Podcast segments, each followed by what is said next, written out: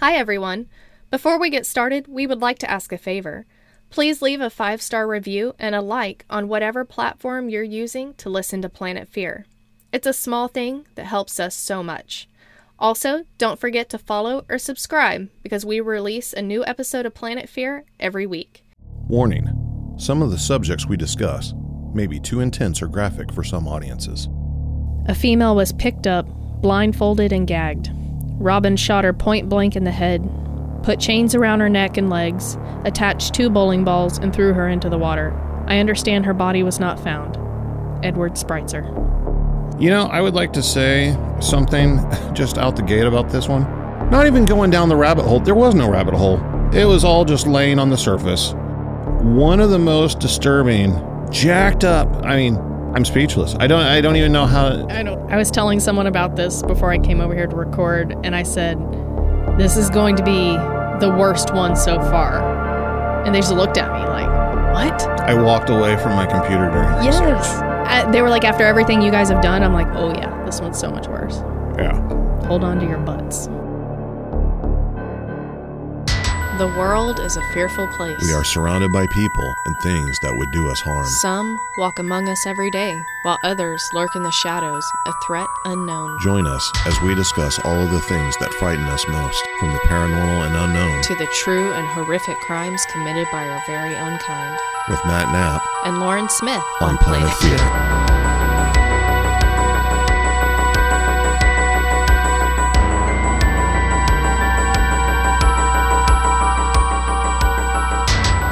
I was not expecting this.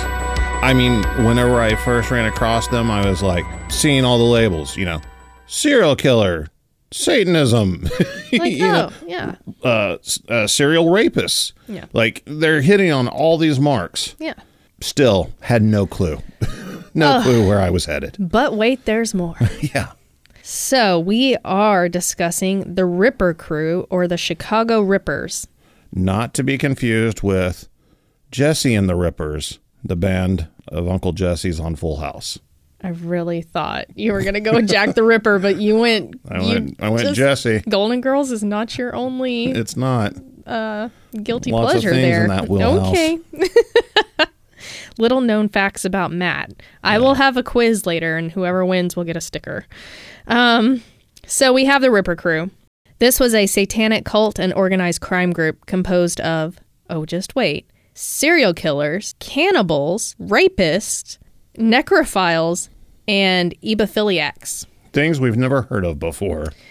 So that last one there, yep, that one's very specific. I had never heard of that. An ebophile is a person who is primarily attracted to late or post adolescence or children who have gone through puberty and have advanced signs of adult sexual maturation. Basically, teenagers between 15 and 19 years old. Yeah. That's that's quite the roster there. Quite quite the lineup. Yeah.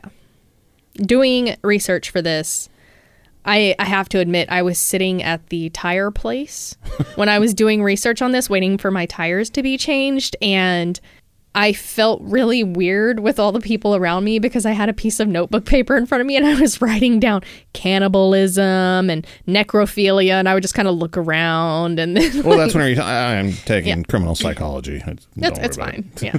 I'm not taking notes, you know. It's my spare time. So this group was led by Robin Gecht, and he had three associates, Edward Spreitzer, and brothers Andrew and Thomas Kokoraleis. They were suspected in the disappearances of 18 women in Illinois between 1981 and 1982. 18 in two years. We've talked about a lot of killers, and that's pretty active. Yeah, the Night Stalker didn't even have that in one year. It's pretty active. Not much is known about the crew prior to the killings, other than that their leader, Robin Gecht, was employed at PDM Contractors, which, coincidentally, was owned by fellow serial killer and rapist John Wayne Gacy. That's right. Gecht had also been accused of molesting his own sister. uh, later on, whenever the police started investigating him, he had gotten in trouble before for the sexual delinquency of a 14 year old girl. And according to the police reports, he had, in fact, molested his own sister, and his parents sent him to live with his grandparents after it happened. Now, this guy, as you'll find out, you know, was definitely the ringleader, the the brains of the operation, so to speak. But keep in mind, while all this is going on and you're hearing about this guy, at home was his wife and kid. He was a family man. It's just too much. Especially since this took place in his apartment most of the time. How? Family man with a satanic cathedral in the attic. What? So, what? His his his wife from what I read, his wife had like a late job at night and he would wait for the kids to go to bed and off to the attic they went. He looks nice. everybody looks nice. I mean, that was said about every serial killer pretty much. Everyone was just like, he was the nicest guy. Yeah, but it was just so weird whenever you're reading this stuff about what he was doing mm-hmm. to the victims. How did and they then the- not? yeah. The picture is like an Olan Mills of like him and his wife and his little boy, and it's Yeah. like, man, I you guess are he messed up. He had that one room that they did not go into. I don't know. Let's talk about the modus operandi. Spreitzer and the Cocorelli brothers would drive around the city in their van in search of victims. When they found a potential victim, mostly prostitutes but not all, they would take them to Gecht's apartment, which he called the Satanic Chapel, where the victims would be beaten, tortured, raped, and mutilated in ritualistic ways. I've never heard of this ritual. Uh, oh, do you practice a lot of Satanism? Do you, Matt? no, but I mean, just Is there a room in this house I should not go into while I'm here? I'm just saying. Usually, you know, there's some robes and some chants and oh, is there usually? Do you know a lot about I don't this? know, I'm some just chicken blood or something. I feel I don't nervous right now. You're fine. I'm not. Everything's fine. Oh my god. I am that dumb girl in a horror film that is going to die. I'm laughing nervously because this material gets so much worse in the next part. I'm just gonna get it over with and talk about what they do, and I, then I, we can. thi- I think that's kind of what you had to just rip the band-aid we are off. ripping the band-aid off so hold on to your butts their victims would be killed in a variety of ways. Oh variety. Such as stabbing strangling shooting and even hacking with an axe. Gecht would read passages out of the satanic bible as his partners were brutally killing the women. In every case and i cringe they would remove the victim's breast with a wire garrote while she was still alive.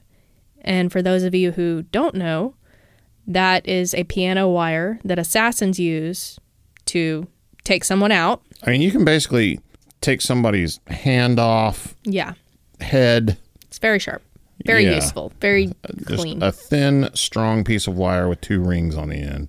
they would take the breast off while she was still mm. alive. Each of them would masturbate into the flesh, cut it into little pieces, eat it, and then what was left over, they would um, basically put in a box and offer to Satan as a sacrifice or a gift of devotion. Because nothing, you know, that's that's the new Hallmark card right there. They were acting like they were at church. I mean, uh, one of them, one of them called the actual cannibalistic act like their communion. They took that whole of the body of the blood a little too seriously. And sometimes, whenever they would kill someone, they they would always return to the apartment where their satanic chapel was. But sometimes they would kill people just like out in other places, and like some people were alive. Yeah. Some of the women were alive while this was going on. Yeah, so they it said yeah they would uh, remove it while she was alive. Um, so after they killed the the person, the woman, they would dump the bodies in alleys, under bridges, and in forests located on the outskirts of the city.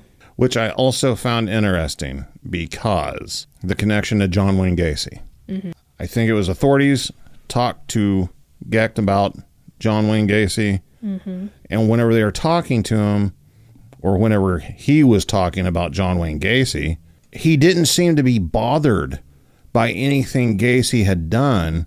He just pointed out how Gacy would put his victims' bodies underneath the house and how Gecht thought that was his mistake. He shouldn't have done that. And then in this situation, they would dump the bodies in just random spots all over the place. Right. Another interesting thing to note about the John Wayne Gacy aspect is that he once said that he did not work alone and had an accomplice. Now, this claim was never concretely proven, but the individual in question may have been Gecht. That's a theory Yeah. that's out there. I mean, the cops did attribute um, a killing to Gacy, and then later on found out that he was out of town whenever it took place and everything. I mean, how many serial killers did Gacy hang out with? It- yeah. you know? It's just, it's hard to believe that these two men had worked so closely together for the same company and that they could coincidentally share such evil and hatred that would lead them to these unfathomable crimes and not know about each other's How does that come up in conversation? You know? Uh, I feel like a serial lunch, killer. like I feel like okay, you know, you think they can spot one another? I just feel like there are habits and traits of each that maybe would clue the other one in, maybe, or maybe like trying they're to just, kill one another? or no, just like oh, you know, you came in today and you had scratches all over your face, or bruises, or you had to, you know, take off a day. I don't know, just. There had to be some kind of habit that John Wayne Gacy had been doing also, and he was like, hmm, I wonder if he's killing people too. Yeah. You know, I don't, I just, this guy, Gecht, he ate people, he killed people, he raped people, he necrophilia. He, I mean, he was one twisted dude. You're not telling me that John Wayne Gacy didn't pick up on that even once? Or the other way around? Yeah, something. Although I will say that Gecht only went after women for his pleasures, and Right. John Wayne Gacy was. I mean, a there were the other guys. people that were killed. Um, there was a drive-by, Yeah, but that wasn't for his. which was really out of the ordinary. Not sure why that happened. Which it could have not even been him. It could have been one of the other guys. You know. Contrary to popular belief, the Ripper crew did not solely target prostitutes. In fact, any woman in the Chicago area between 81 and 82 was vulnerable. Time of day and location did not seem to matter, uh, for many of their victims were abducted in broad daylight and in well known public areas. Was the early '80s. Cameras weren't as popular as they are now on everybody's homes and everything. They weren't as prevalent. and like you know some, uh, one of the victims at least was 18 and then another one was 30 but i did notice in some of the things there were things that came up in other serial killers like one of the women was killed by being strangled with her own bra Oh, yeah, yeah. which yeah. i thought was kind of weird you know But that's, yeah, I mean, that is, but if you're referring to the guy we did, Right. I, I mean, mean, I that know, was like- I know he came later, but I'm saying Yeah. like it's just weird because I'm learning as we go that a lot of serial killers really do think alike. Yeah. Well, I think a lot of it is a crime of um, convenience, like what's handy. Yeah. Um, I know that I was listening to a documentary recently about serial killers or uh, murderers, rapists, whatever, that use branches to penetrate the victim. Oh, it was oh, the Florence killer. Oh, that's a really good one. But he would use branches, and it's because obviously he could not function. And that was what was handy. It's not like he brought along something to use. He used what was handy. It was a crime of convenience.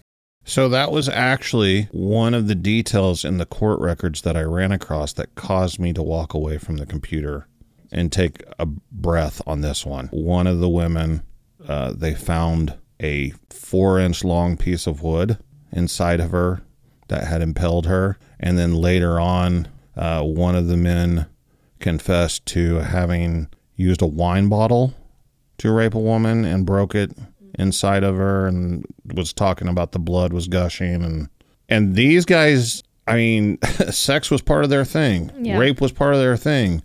So for them to do that Yeah. um not saying it's an excuse in any situation, it's just these guys were really Yeah. really bad guys. Yeah, they clearly did not have physical sexual issues like a normal person that would use an implement. They wanted to cause pain, Yeah. and they were all about physical and psychological pain. So let's get to the killings, shall we? Now that we've discussed all the fun stuff. Yeah. Now that you know what you're in store for. On May 23rd, 1981, the crew abducted their first known victim. Known. Again, this is just like the Night Stalker. yeah. How many were there that we don't know about? A prostitute named Linda Sutton. Her body was found 10 days later after police responded to a call about a bad smell at a motel outside Chicago. Initially believing that the smell was coming from a dead deer, police found Sutton's body in the field behind the motel. She had been handcuffed, stabbed, mutilated, and had her left breast amputated. Because of her body's condition, police only managed to identify her through digital and dental records. Despite efforts to identify her killer, the case went cold. I remember one of the victims, one of the ladies, uh, they said her family was only able to identify her by the clothing. Also, in the court records that I read, I mean, they're court documents, so mm-hmm. it's different than reading about the killings in an article. Right. So, in the autopsy reports and stuff, they don't say things like, you know, what particular weapon was used. They just talk about the type of wounds that the device left.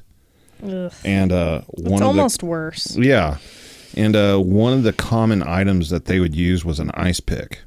But then they start talking more in some of the articles about how knives, ice picks, the lid off of a tin can. Oh, just whatever they had available to cause pain and cut you with. Razor blades they would just carry these. So imagine like if for some reason you don't got a big butcher knife or you know like you might have just like some razors on you because you're a painter or you know whatever. It just looks like garbage. So the hotel was kind of known for a quickie motel for drugs and sex. Mm-hmm. the body was reduced to mostly bones with small amounts of clinging flesh. It appeared that it had already been eaten on by wildlife and maggots. But even in its destructed state, officers knew that they were looking at a murder, as a pair of handcuffs were still attached to the now bare-boned wrist. Wrist, sorry. A gag was found still crammed into the victim's mouth, and she was wearing a sweater, but her panties were pulled down her legs. Inside her socks, a small amount of cash was found, ruling out that she had been targeted for a robbery. robbery. From the state of the body, the detectives thought that most likely the location was not the crime scene but a dump site. They also didn't believe her body had laid there for the amount of time needed for decomposition, and they took soil samples to determine if her body fluids had seeped into the ground to help prove when she was left there. So much fun. They didn't get fingerprints, obviously, dental records. Um, they figured out who she was. They discovered that she had been gang raped, sodomized, and her left breast was cut off, all while she was still alive. A year later, May 15, 1982, they abducted another woman, Lori Borowski, just as she was about to open the realtor's, realtor's office where she worked. While investigating the case, Detective Commander and hypnotist John Milner decided to hypnotize several people who were in the area at the time of her disappearance. One of them recalled seeing a red van at the mall parking lot, but this turned up nothing. With no important leads, her case went cold as well. Her body was discovered five months later at a cemetery in Villa Park. Lori was the fifth victim. Yeah, they're all over the place. The third was the one her car ran out of gas. That was in February 1982. Her body would be found nude, mutilated, tortured, raped, and left along the roadside. The fourth victim is a Hispanic female body. Uh, she was a cocktail waitress. Police found her her breast had been savagely bitten, and someone had masturbated over her body. Um, again, back then DNA wasn't as right instant as it is now.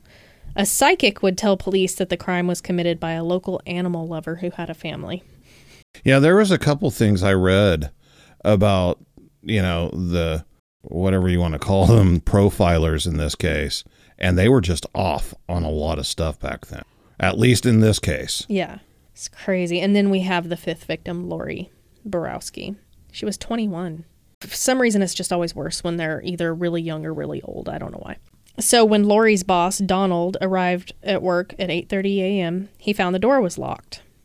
And as he was letting himself in, he noticed some items on the sidewalk in front of the building. There was a pair of women's shoes, a keychain with keys, and cosmetics. Thinking a woman had lost her purse, he picked them up, took them inside, and called the police. He noticed then that the key chain had the company name on it. Anyway, assuming they belonged to Lori, Donald and the detective went outside and searched the area for her. They talked to neighbors, got a description. A bolo was issued for her. I can't remember if it was her place of employment mm-hmm. was very near her house. and it was like uh, early in the morning. She would have the place open by the time her boss would get there and everything. And just the fact that, like, you know, these guys uh, snatched her up. Yeah. There's actually a picture of her of all of that stuff. Yeah. And those high heels, she had to have lived really close because those are miserable. Yeah. So her body was not found for four months, and October 10th, 1982. So that's just. Ugh.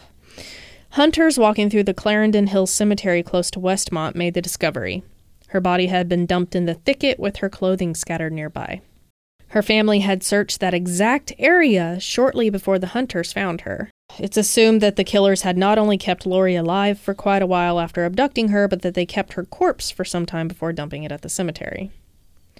An autopsy would reveal that Lori had been repeatedly raped. A wire had been wrapped around her breast tightly until it cut off her breast. She had been beaten savagely, and it appeared that something had been inserted into the wound from her severed breast. Lori was eventually killed with an axe. Yeah, that was one of the things that they uh, used as a weapon quite often was uh, like a hatchet, I guess, like some sort of axe. One of the descriptions I read was that it was handmade. Like they just crudely constructed a hatchet device. And most of the times, the descriptions I mean, you think of an axe, it's a cutting tool, but it was the victim was beaten to death by the axe. So it was like a dull axe. So basically, like stabbing someone with a dull spoon. Mm-hmm. And just enduring all that. Yeah. That's the part that, you know, you can go over all of this info, all of these horrible details, but if you think about you think about all the all the all the victims who have died quickly mm-hmm. through serial killer antics and then you think about these. She was kept alive for a long time and tortured. So she was killed or abducted in May, body found in October. A few days after apparently they killed Lori, Shui Mak, age 30. She was the sixth victim. She had only been living in the United States for three years, having moved from Hong Kong to work at her family's restaurant. And on the night of May 29th, she left the family's restaurant after work with her brother Kent. They were in the car and arguing over the fact that Kent had taken a table from the restaurant. He planned to use it to stand on to paint the garage at home. Imagine that being your last. Yeah. It's always something so mundane. That's the argument that led to your death. Yeah. While on the highway, Kent pulled over and told his sister to get out, telling her to get a ride home with their parents. Their parents would be coming along shortly on their way home. He drove off, leaving Shui at Barrington and Irving Park Roads and Hanover Park along the highway. Ling, their sister, was driving the other car home that night, drove past Shui along the roadside, and it wasn't until both cars got home that they realized that she still needed to be picked up. They left at once to go get her, but they could not find her. Too late. Family called police as soon as they were unable to locate her, and they were worried because she didn't have any money on her or an ID and only spoke limited English. And I read that Gecht was living in the area of her disappearance at the time. Police searched the area but were unable to locate the girl. A bolo was put out and saying that she was last seen wearing a red sweater, black pants, and sandals. On the last day of September 1982, police received a call of a woman's body in a field east of Barrington Road in the town of South Barrington. It was only a mile away from where she got out of her brother's car that fateful night. Her body was found in the red sweater and the black slacks that she had been wearing. The autopsy would show that she died from a fracture to her skull, and Ling was only able to identify her sister by the clothes that she was wearing. So here we have the seventh victim who survives. On June 13th, 1982, Angel York got into a van with a John. She was a prostitute, clearly. The John turned out to be more than one. She was held in the van where her attackers handcuffed her to the inside of the van. One of the men then handed her a knife and told her to cut her own breast. Angel said that after she did so, the one man went into a frenzy. He took his knife back and he cut her breast more. The man then masturbated into her wound. When he was finished, he duct taped it shut and dumped her out onto the street. good God. Yeah. It just makes you wonder if they did that to all the others. Did you see anything in your research about that? There is some stuff about Gecht about where not only at least one ex girlfriend, but his wife even said that he would ask them to cut their own breasts. He wanted to stab them in the breast with a pin during intercourse. And apparently, like, his wife went along with it several times. So, this whole cutting of the breast thing as a sexual perversion, I have no other word for it. I don't, I can't wrap my mind around any of this. but that was his thing. That that was definitely his thing that he had always been into. And then whenever the police were questioning him, he said that the love of women's breasts was a family thing that had been passed down since his great grandfather, and his wife had large breasts. And then he goes back and says, "But all that you know, cutting and stuff that would that's not me. That would be a sick individual." After he kind of zones out talking about breasts. Yeah. you know? Like starts drooling a little bit. Yeah.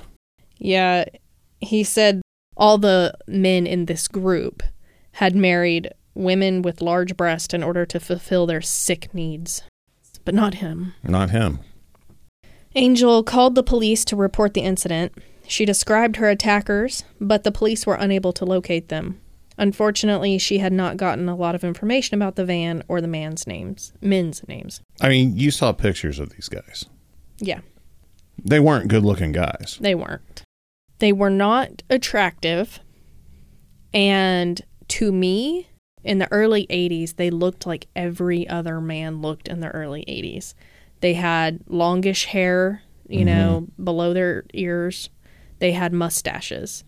They just every they almost all looked like they were related and they weren't. Only two But of them. They were. all young too. Yeah. They just looked very it would be very hard to describe them to police because they were kind of generic very, very, looking. very generic. I'm just saying from a woman's standpoint, which obviously I can't speak from, but just the idea, best, you know, even okay, so a lot of serial killers target prostitutes often because they're like homeless people. Nobody Yeah. will miss them. But I mean, just the idea of like getting into a van with these four men. Mm-hmm. No, no, no, no! Don't mean- do it. Well, I mean, this one she thought it was one guy.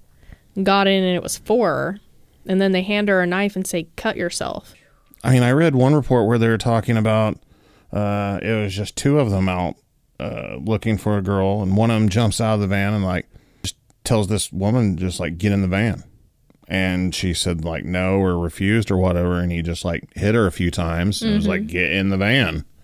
I mean, they were just going around literally snatching women off the streets. Mm-hmm.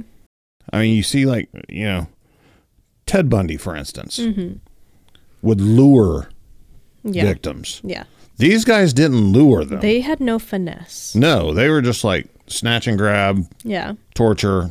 That's another thing that lends to the not John Wayne Gacy's accomplice theory because he lured, he finessed. Uh, these guys are just, they're not smooth about it. Except for Gecht, in terms of getting these other guys on board with him and Yeah. being part of his crew and the way he tried to manipulate the police officers and everything else. It's just so strange. I mean, in the world of criminal behavior and investigation and everything, Gecht is very often compared to Charles Manson. Yes. Um, it, it was that type of situation. Yeah, there are similarities to the Manson family. It's kind of a cult like group. And that's how these guys were described. They were living in a uh, a motel for a while. They all had their own rooms or whatever that were adjoining, and the manager of the hotel said, you know, they stayed here for a while and they'd have these huge parties, and they're constantly taking women to their rooms, and they were cult like. They were part of some cult or something. Yeah. Like that's how they were described. Uh, it was said that those who partake in ritualistic killings do so due to a belief that they will be granted supernatural powers. We don't know if Gecht shared that belief, but his accomplices did. Spreitzer and the Kokoraleis brothers had a strong belief that Gecht did in fact possess supernatural powers, mm-hmm. which he used to control the crew both mentally and physically. The men believed that Gecht had the power to draw people to him, making them feel as though they were in a trance that they could not get out of. Once under the spell of Gecht's powers, the men claimed he could get them to do whatever he desired, be that murder or cannibalism. They claimed there was no choice but to follow his lead, believing if they didn't, they would fall victim to his sadistic ways. Yeah. Once caught, they all became terrified. We did it because we thought he was going to kill us. You know, he has these powers. But what's interesting is throughout the whole ordeal, none of the men ever fingered him as part of the killings. They never mentioned his name. One of them was confessing about him playing a part. I believe it was Spreitzer. Mm-hmm. And then they said they tried to coerce Gecht into admitting. And they're like, Your buddy's in there confessing right now. And they took him to the room where Spreitzer was confessing. And Gecht just acted like it was no big deal. His expression didn't change on his face, nothing. But whenever Spreitzer saw Gecht, he went flush and started talking fast and recanted his entire confession and said that Gecht wasn't involved in anything. That's power Yeah. and fear. Power Yeah. through fear. I mean, all these guys, that's what the cop said that, you know, the detectives that questioned all of them and everything got the confessions from them. They all were convinced that these other three men were terrified of Gecht. However, the uh, victim that survived that led to them getting caught, part of it was Gecht giving her a sedative, shoving a pill in her mouth at the time of the kidnapping. That made me wonder was this part of it where like Gecht was giving these victims these pills and then doing all this stuff while they're drugged up but not telling the other guys that that's what he's doing and making it appear yeah. like he had supernatural powers Yeah. And drugging them too. well maybe. they talk about a trance like state you mm-hmm. know and And it said that they suffered from it too. So was he drugging them as well? possibly i mean this guy if nothing else Gecht was smarter than Yeah. the other three by Yeah. far Yeah. and he took advantage of that he sought them out for that reason Yeah. Just like any good cult leader. Yeah, any good predator. Trying any good predator, people. he's you have to have your henchmen that are not as smart, not Mm-hmm. as bright, um, who have malicious tendencies, yeah, who are depraved. So we're not even done with the victim list. no, I don't. Eighth victim, Sandra Delaware. August 28th, 1982, Chicago police found the body of Sandra Delaware on the north branch of the Chicago River. She had been dumped under the Fullerton Avenue Bridge. She had been stabbed, strangled, and her left breast had been amputated.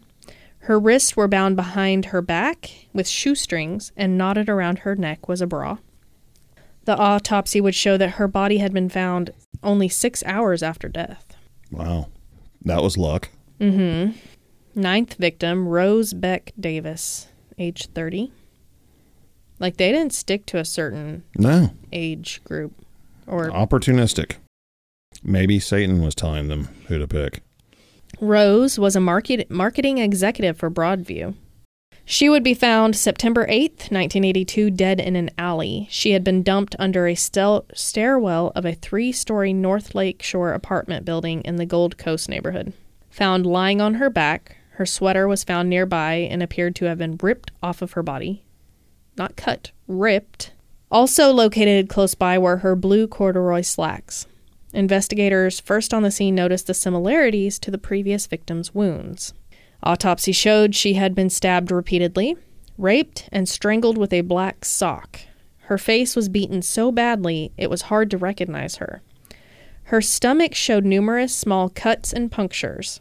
Her breast had been cut and mutilated like the other victims, and a large blood pool had accumulated from her anal cavity. Numerous hatchet blows to her face and head eventually killed her.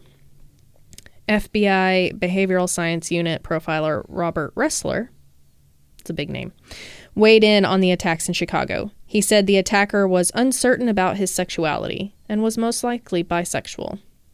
He described the man as looking effeminate. This last part would prove incredibly wrong since none of the Ripper crew would ever be considered as effeminate. No. That one and was there rough. may have been, you know, different ones could have been conducting the killing at any given time. mm-hmm. So you're not really profiling one guy, No. but you would think you are. Yeah, exactly. So, I mean, it would, at most, I, I think that they would probably think maybe a guy and his partner. hmm I'm sure that they did not think it was an entire crew, like four guys. One of the most upsetting. uh, This is so ridiculous whenever you reflect back on it because these killings were so horrible. Mm-hmm. But the part about she was dumped under the stairwell, just like a piece of garbage. Just we're done with her.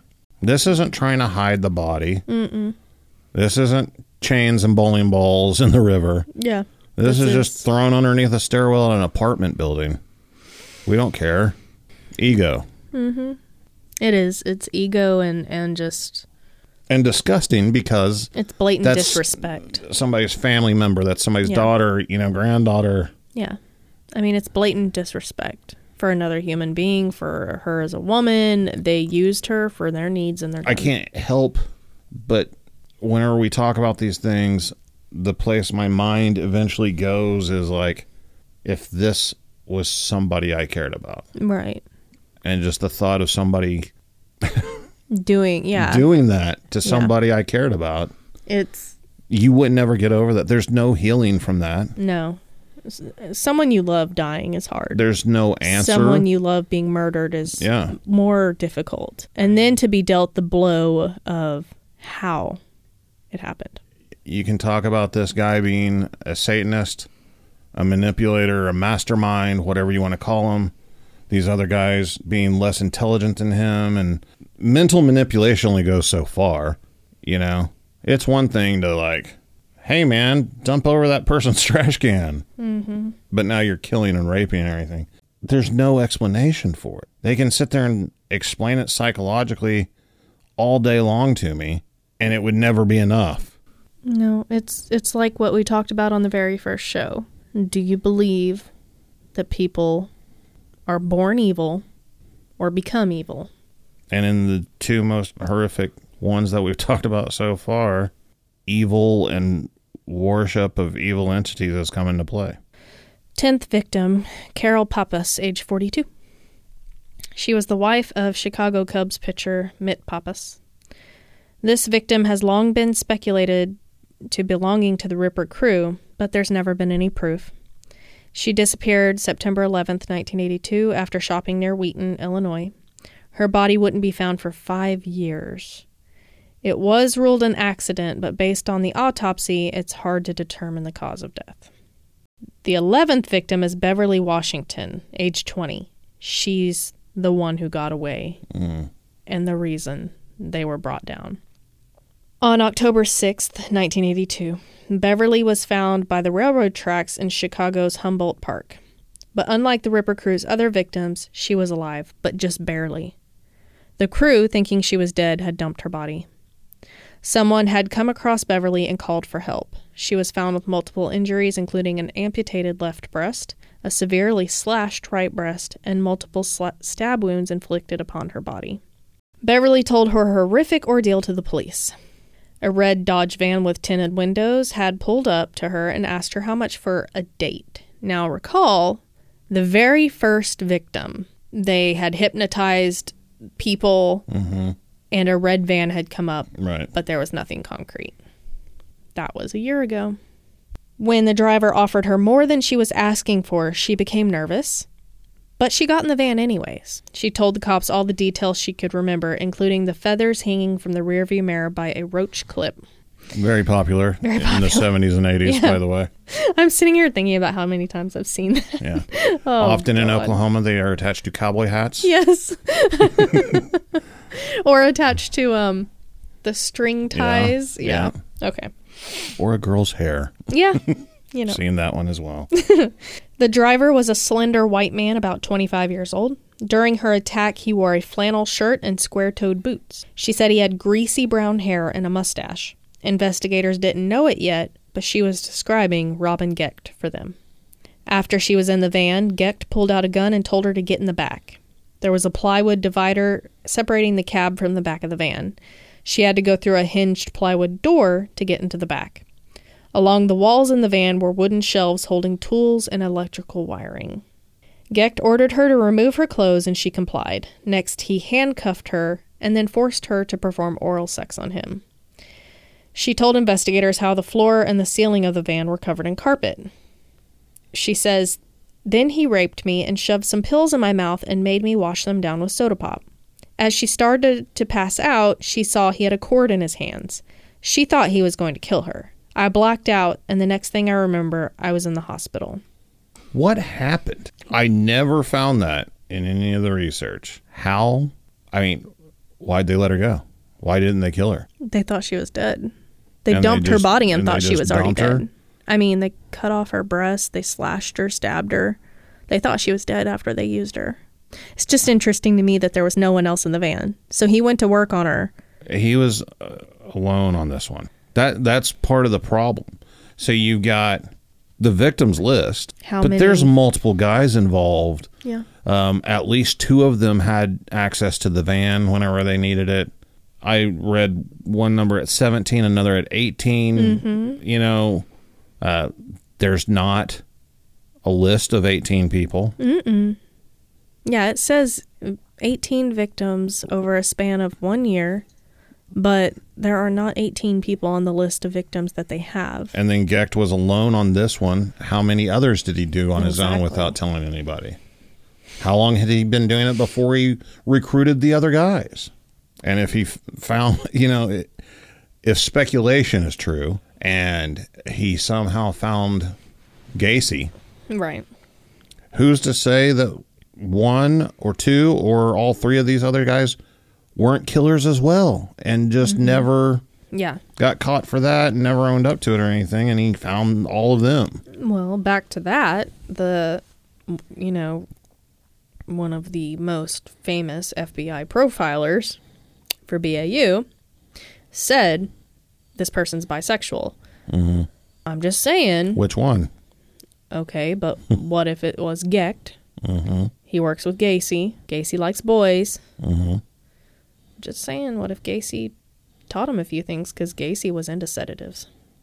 yeah What if that was his supplier for the sedatives? The 12th victim is Rafael Torrado, October 6, 1982. A few hours after police found Washington's body, the Ripper crew pulled up next to a phone booth in their van and opened fire on Rafael and an unnamed man with him. Both were shot. Rafael was the only intended target and the only one to die. The crew had started taking murder for hire contracts to earn money and do what they already enjoyed, which was killing. hey i got an idea let's do this for money Yeah. I mean, I had that same idea about doing a podcast, but it's, you know, so I get it, but also no, it's not the same thing. they found an easier time getting hired to kill somebody They probably made a lot more than I have, but Probably so. at the cost of their souls. But it's fine. The satanic rituals. So you have to keep in mind, like they didn't just do all of this in the van. yeah well they enjoyed doing it yeah, it was for a reason yeah. The group would regularly meet at Gecht's place after his wife went to work late at night and while his children were in bed. Oh yeah, yeah. There you go. while they were in bed Yeah. dad's upstairs masturbating into a breast I mean, when I put my kids it. down, I like eat ice cream yeah and Doritos it's one and thing gummy to have worms. a glass like, of wine like I and then kept them I in a box yeah. So they had created a satanic chapel in his attic, complete with an altar draped in red cloth, of course. The only lighting could come from candles that would flicker across the walls that were adorned with six red and black crosses. The majority of the Ripper Crew's victims would be killed in that attic. Again, while they were doing everything they were doing, Gecht would be reciting from the Satanic Bible. Also, just want to add this because almost all of the breast amputations happened while the victims were alive. So, for the ladies listening that thought maybe they just kept it as a keepsake after she died, oh no, No. nay, nay. No, this was not was that thing. situation. This was not a serial killer souvenir. This was part of the process. Mm, they would always eat the breast in the attic as part of their sacrament, even if they had killed the victim somewhere else. If you did not heed the warning at the beginning of this episode and the multiple warnings thereafter, If you thought we were playing around. you're on your own at this point. Mm-hmm. But just to be clear, a group of men worshiping Satan would kidnap, rape, and torture women, eventually killing them.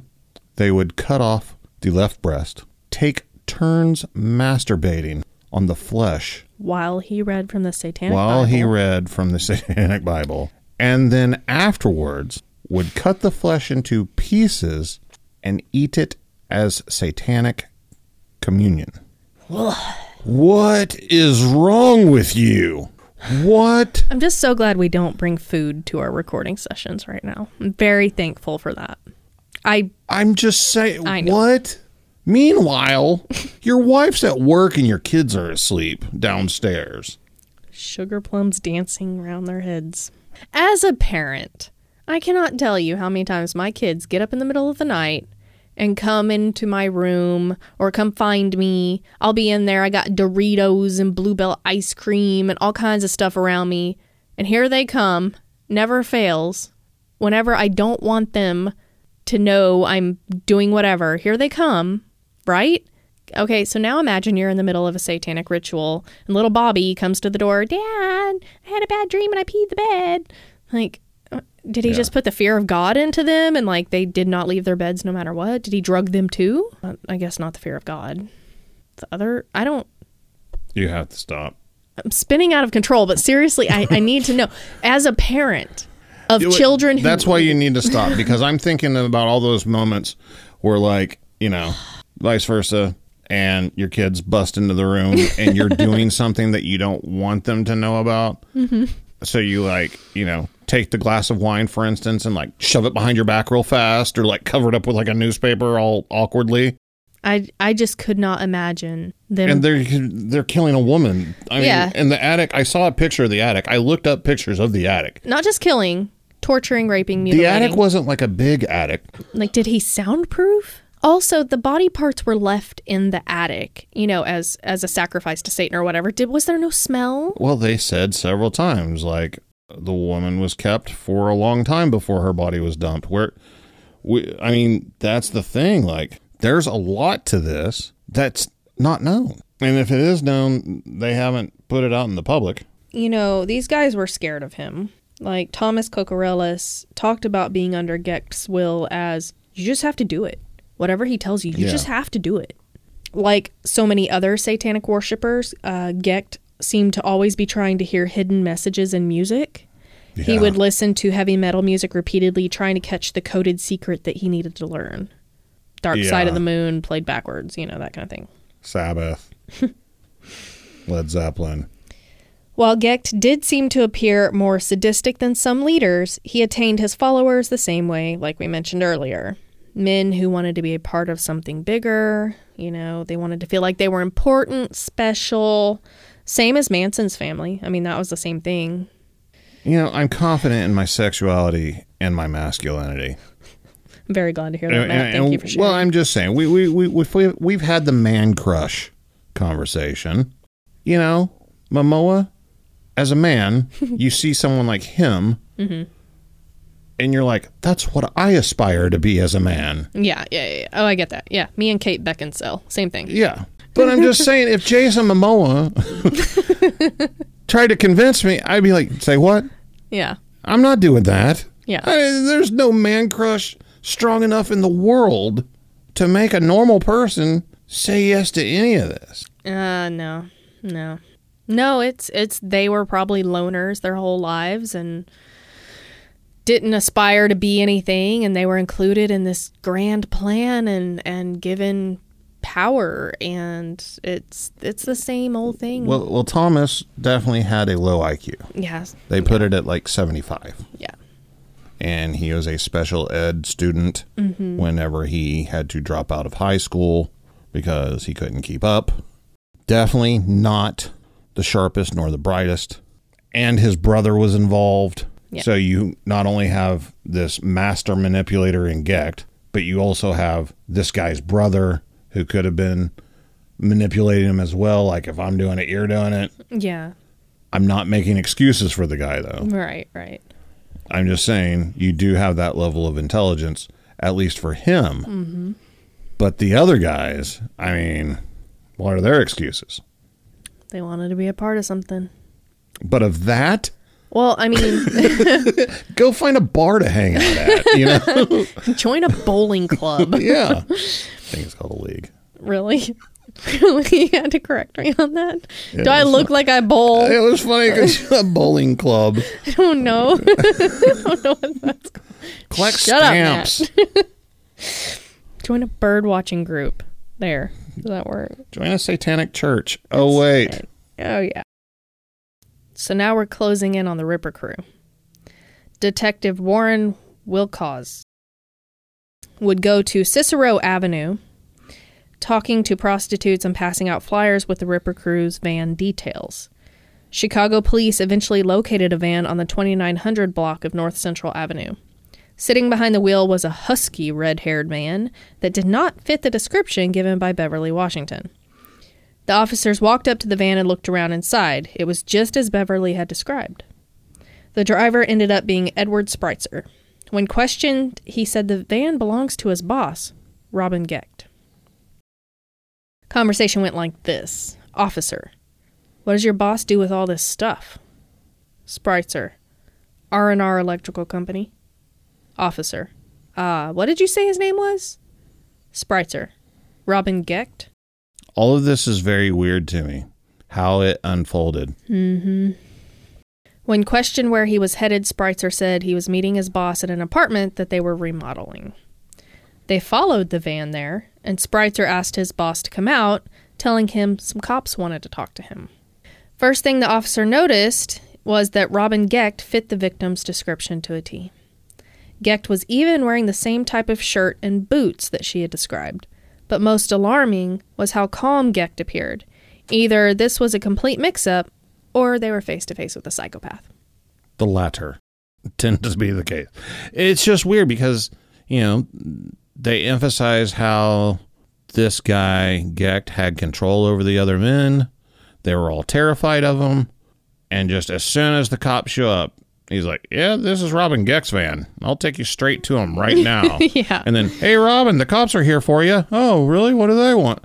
Yeah. Uh, well, I'm. It probably has something to do with the fact that we've been kidnapping, raping, and torturing women and cutting off their breasts and masturbating on them And eating them. and eating them. I can't believe that they just didn't just take off and try to get away. Or just, you know, I don't uh, make up something. I. Anything? Not take the take the van to the Yeah. I don't think he picked these guys for their intelligence. The officers told Gecht that his van description had been given to them about a potential crime. They informed him that he needed to go to Area 5 headquarters at Grand and Central Avenues for questioning, and Gecht agreed. While this was happening, techs searched the van, finding a pill. The lab would prove that this was a sedative tablet similar to what the victim had said she was forced to swallow. Because all electricians keep sedative pills in their van.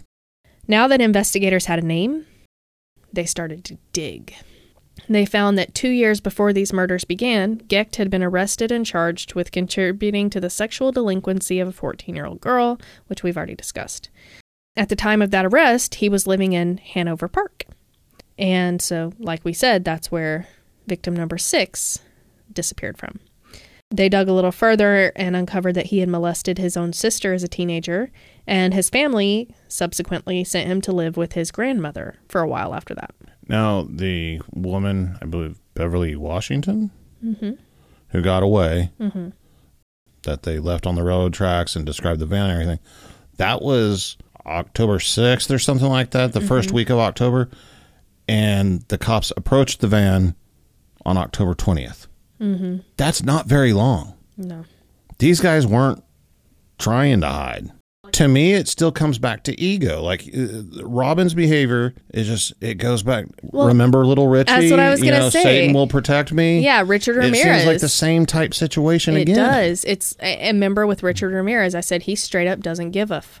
Yeah. And this is kind of the same blatant, Yeah. disrespectful, blatant ego. That's all you can say because Bundy, every all the other serial killers tried to hide their crimes. They tried to be mm-hmm. sneaky. They lured their victims. They tried to hide the bodies, hide all the evidence. These guys, Satanists, that's a commonality between the two. They just really didn't care. They did not give a flying. I guess they know it's just part of the gig. I, I, I don't know ego or there's there's some something in their personalities. Well, I have to say, with the Satanist aspect, they're already rebelling against the norm, right? So, with God, you have to follow the rules and you have to be a good member of society and usually, you know, conservative, all of that. Not to get into religion, but we kind of have to here. With Satanism, it's the opposite. Like, you're kind of given a free pass to be bad and do whatever the hell you want. So these guys are taking that and going after it with gusto, just like Richard Ramirez did, Based on Satanism from this time period. Based on There- my very limited knowledge of Satanism, Well, I, honestly. I'm just aw- I'm obviously not a Satanist, but I'm aware that you know some people yeah. practice Satanism in modern times and, And aren't Aren't this way. serial kill absolutely, absolutely. Um, you know. so yeah. I wonder, does it come from the Satanism, or is this something that this type of personality Mm-hmm. is drawn to Satan, or is it a higher evil force? I think you know? it might be my personal opinion would be what you said about that type of personality being drawn to it because we have plenty of religious Christian Mm-hmm. bad eggs. yes, we do. And so, of course, every religion is going to have their bad eggs, their bad apples, whatever. So, but I think it's just interesting to me that both Richard Ramirez, who was god awful, mm-hmm. and this group practice Satanism. And I'm not saying that all Satanists are killers or anything like that. Right. I'm just saying that maybe they used that as an excuse to really just do whatever they wanted and flagrantly commit murder yeah.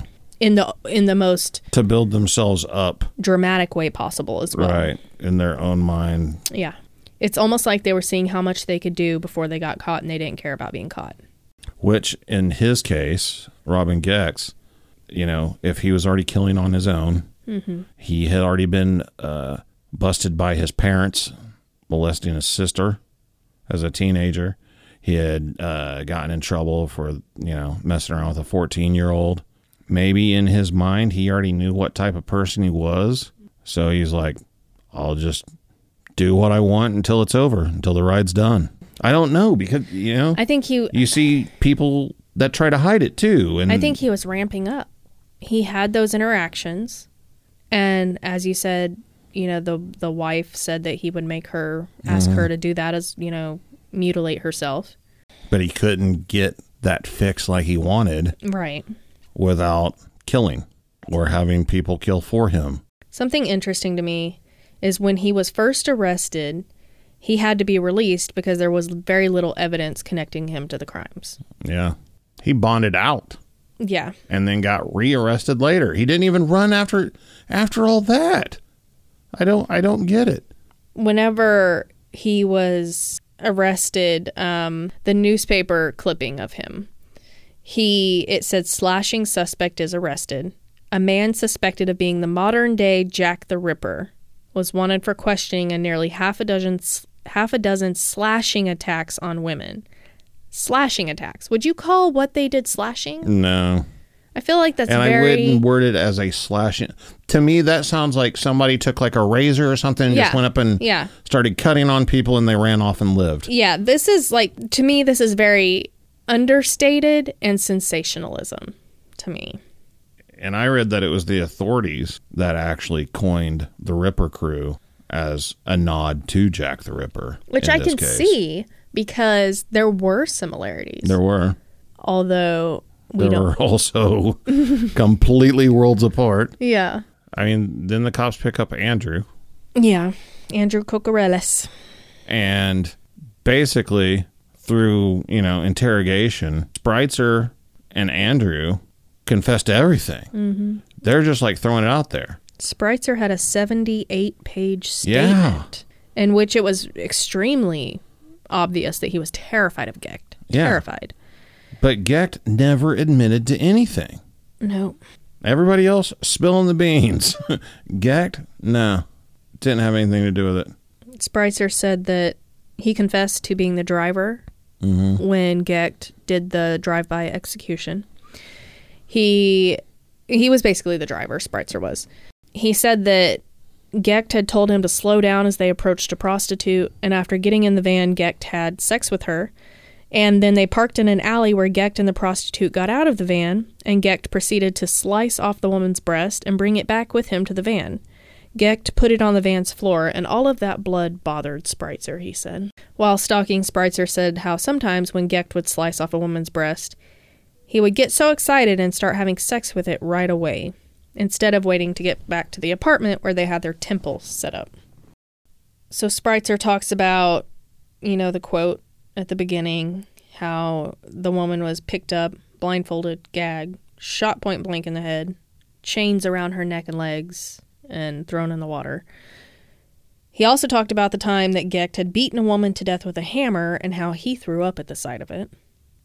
He said it took a while before he could remove a breast himself, but at the urging of his great leader Gecht, Spreitzer confessed he wasn't sure if the woman was actually dead when he removed both of her breasts, and he said he didn't try to find out either. But after he removed them, Gecht then forced him to have sex with the wounds. I feel like you can you can say all day he told me to do it, I had to do it, but if you're aroused enough to do it, I, I wouldn't be able to do that. exactly. I don't care who is trying to force me to do it. And Gecht, whenever you look at him compared to Spreitzer in photographs, mm-hmm. Spreitzer's way bigger than Gecht. Mm-hmm. Gecht doesn't look intimidating at all in his photos. Now that I know size and physicality doesn't always equal intimidation, Right. but this is clearly a group of men that are uh, committing extremely predatorial, masculine type crimes. I, I don't think at the end of the day they can say what they want. I don't think any of them can honestly say that they were forced to do anything. I mean, if nothing else, there's three of them and one of him. Mm-hmm.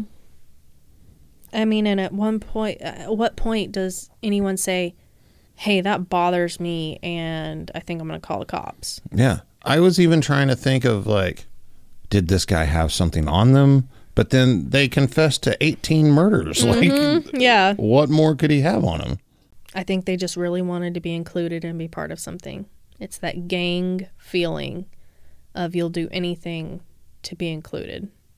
In all, Spreitzer had confessed to being a part of seven different murders, but the interrogation of Robin Gecht goes differently. He just sat in another interrogation room with his lawyer, calm and collected.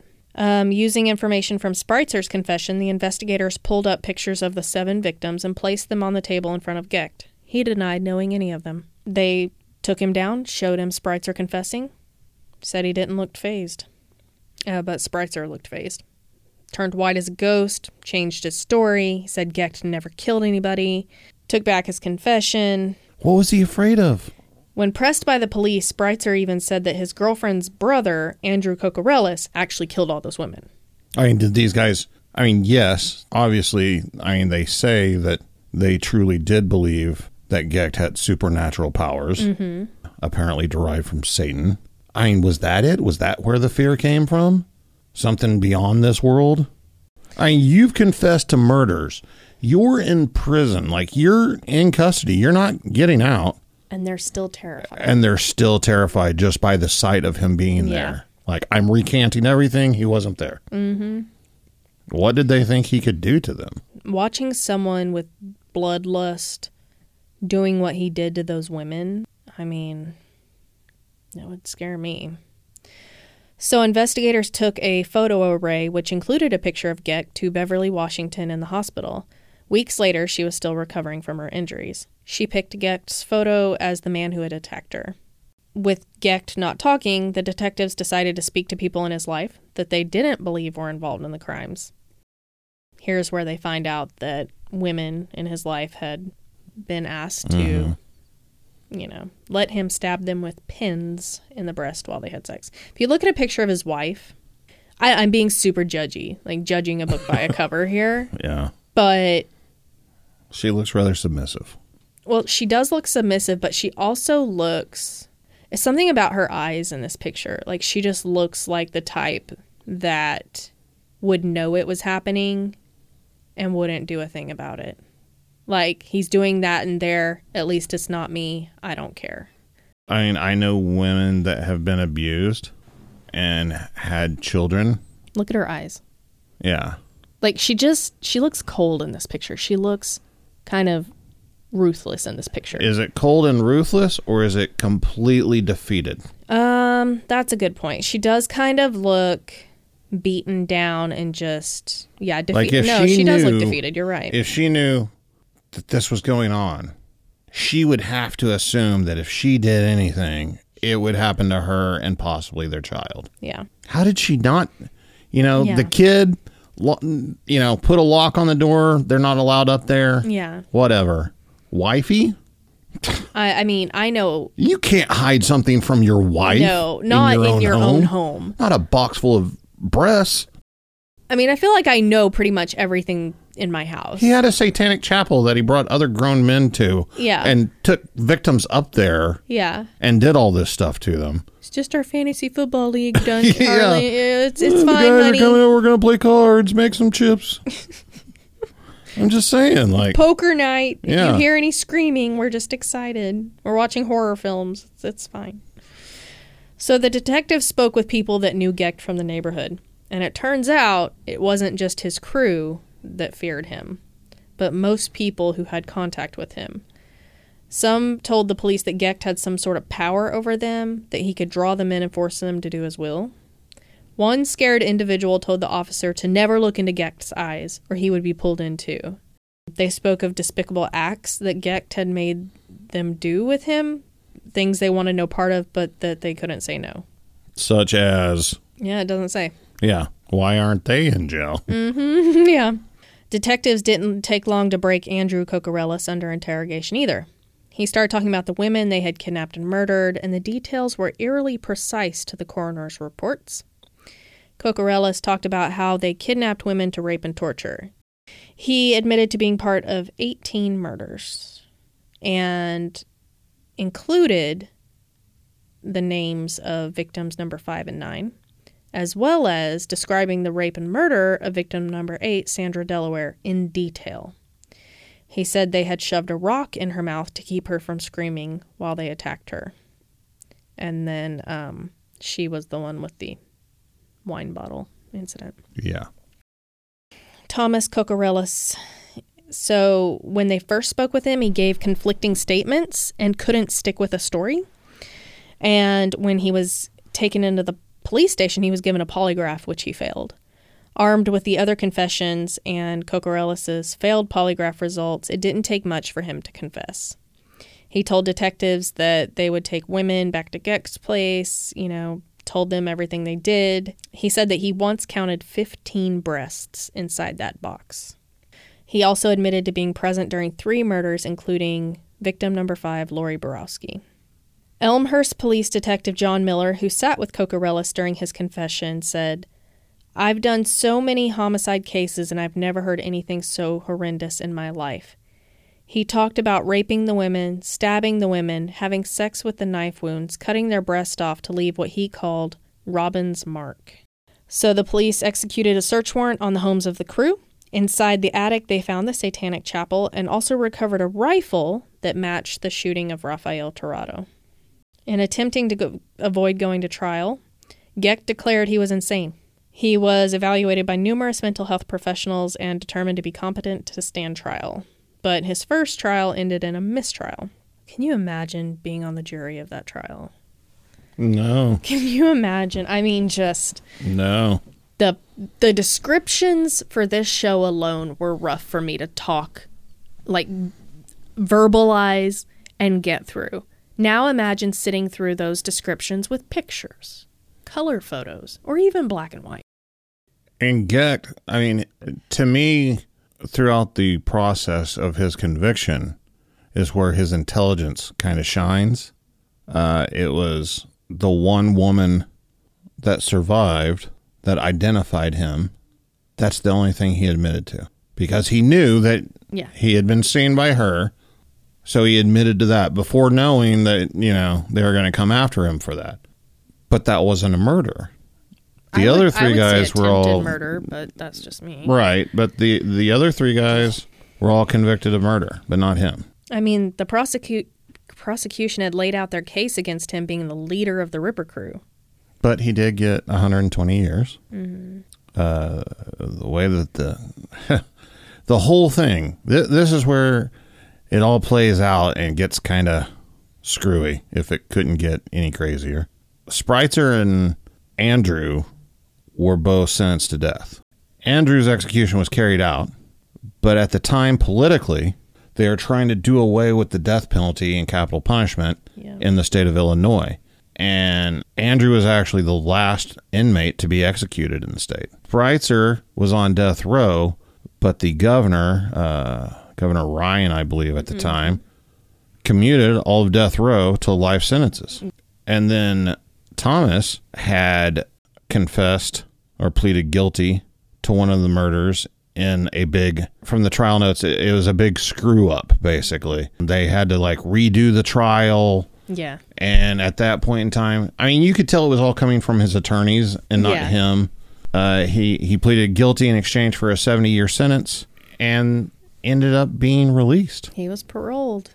And he's out right now he said, Everyone thinks I'm a monster. I just want to move on with my life. I've I'm, I've changed. You know, he's in into the the other church now. Spreitzer's not allowed out.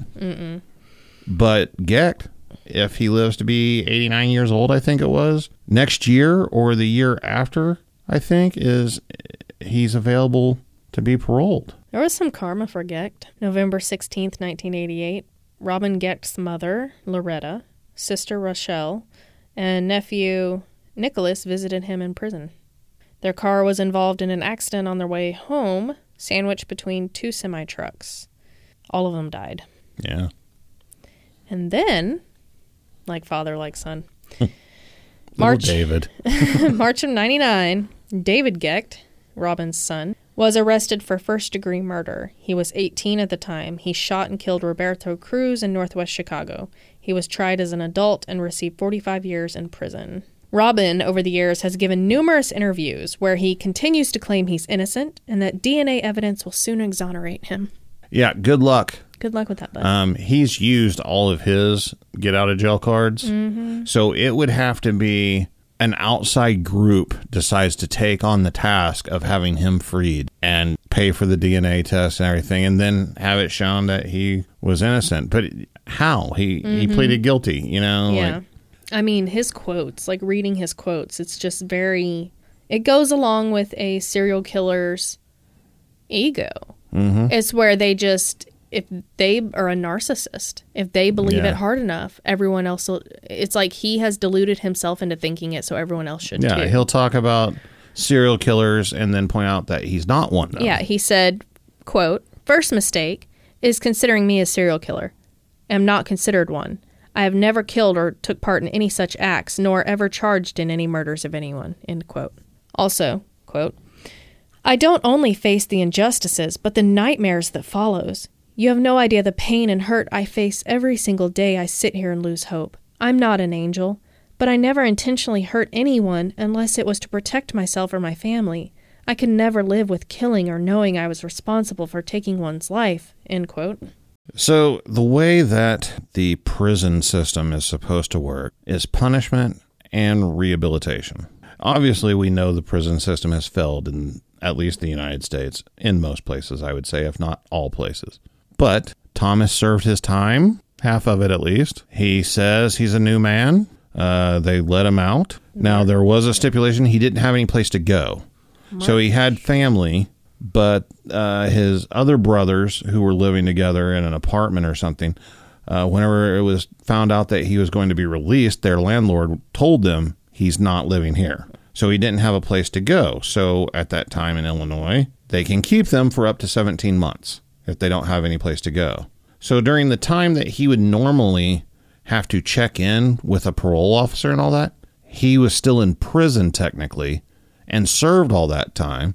So after he's been let out, he had to register as a sex offender where he moved to. But that's it. He's otherwise he's free to do mm-hmm. whatever he wants. He was released from prison in March 2019 after serving half of his 70 year sentence. And as of June 30th, 2019, he lives at basically a um, a Christian. Yeah, Wayside Cross Ministries.